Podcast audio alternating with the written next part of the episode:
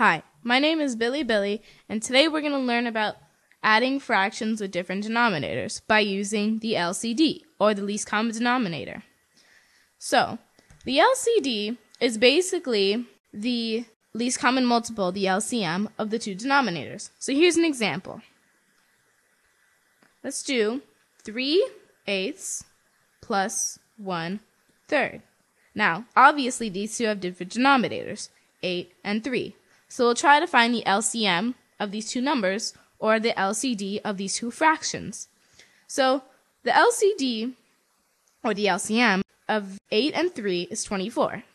So 8 goes into 24 three times. So we multiply 3 by the denominator and the numerator.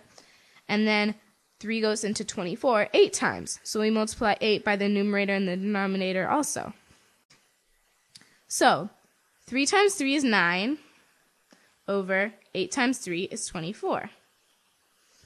Then we add 8 times 1 is 8 over 8 times 3, which is 24.